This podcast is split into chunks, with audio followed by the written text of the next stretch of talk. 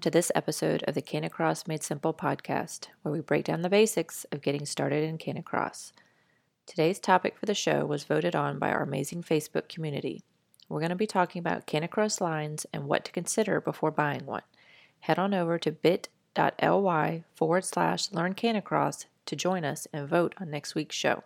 Hey, trail runners! Welcome back to the Canicross Made Simple podcast, where we break down the basics of getting started in Canicross. If you're a beginner interested in learning more about the sport of canicross and having it explained as simple as possible, then you've come to the right place. Hey, I'm Shannon Wasak, and today we're answering more great listener questions. I hope you're as excited as I am. Enjoy.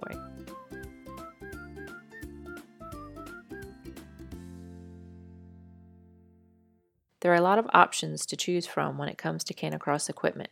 How do you know what is what when you're first starting out? My first piece of advice is to educate yourself instead of asking others what they use. Sure, you can ask advice in a Facebook group, but you need to be your own expert. What may work for someone else might not work for you or your dog. And the reason is because everyone and every dog are unique. Your running style and preferences will probably be different than Martha May down the street, and your dog will most likely have a different running style than your friend's dog. The bungee line is one of the three essential pieces of equipment you need to canicross. Why can't you just use a regular leash, you might ask? The bungee or elasticity of a canicross line absorbs the shock and force of your dog pulling. Without it, there is a potential of injury to both you and your dog. So, how do you choose the right line for you? Let's first look at some of the different features. The first being length. Most standard canicross lines are 2 meters when stretched. Then there are short lines that are 1.2 meters when stretched. These are also referred to as parkrun lines. And in case you aren't familiar with what a park run is, because I wasn't when I first started, Wikipedia explains them as a park run is a collection of 5K events for walkers, runners, and volunteers that take place every Saturday morning at more than 2,000 locations in 22 countries across five continents. You can find out more at parkrun.us. I have both line links, and right now I prefer the shorter option. When I first started canicrossing with my Jack Russell, we started with the 2 meter line. She is so small, the longer line was just too long for her size.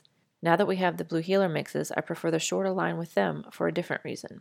They're still training and don't always pull out front consistently. One does more than the other, but with a shorter line, I don't have to worry about the line dragging if they aren't always out front. Some other reasons to consider a shorter line is if your dog has trouble focusing or is a beginner. A shorter line will keep them closer and not allow as much opportunity to veer off to explore. If you have a reactive dog, a shorter line will allow you better control if you come across a situation that causes your dog to be fearful. You may choose a longer line if you have a strong pulling dog and you don't have to worry about the line dragging or you tripping over it. A longer line is also a nice option if you're using the equipment for canitrekking and want your dog to have more freedom to sniff around and have some relaxed fun instead of being in work mode.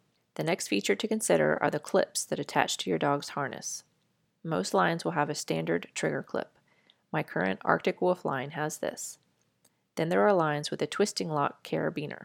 These are sturdier and are a good option if you feel you need a bit more security with your dog. Next, there are handles. Some lines have handles and some don't. Again, if you have a reactive dog, this can provide you more control if needed. For my dogs, it's not something I sought out when buying a line, but it's still a convenient feature. How the line attaches to your belt is another thing to consider. Some lines will have a handle at the end where you can loop the line through to attach it to your belt, whereas others will have a carabiner which can provide a quick release if needed. The last thing I'll go over with lines is some lines have a section of bungee and others are fully elasticated. The nonstop line is fully elasticated and the Arctic Wolf line that I use has the bungee portion. According to the Nonstop website, the line is woven out of high strength rubber at the core and protected by a durable polyester outer layer. When not being pulled into, it's slightly shorter than other lines, but still stretches to the full length. There are also lines for running with two dogs, but we'll cover that in another show.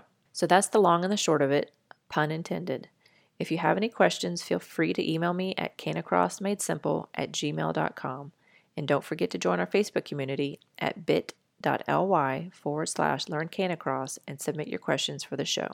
You can also leave us a voice message with your question at speakpipe.com forward slash canicross made simple, and with your permission, we'll post your question on the show. If you're liking the show, please subscribe and leave us a review so we can spread the word about this great sport.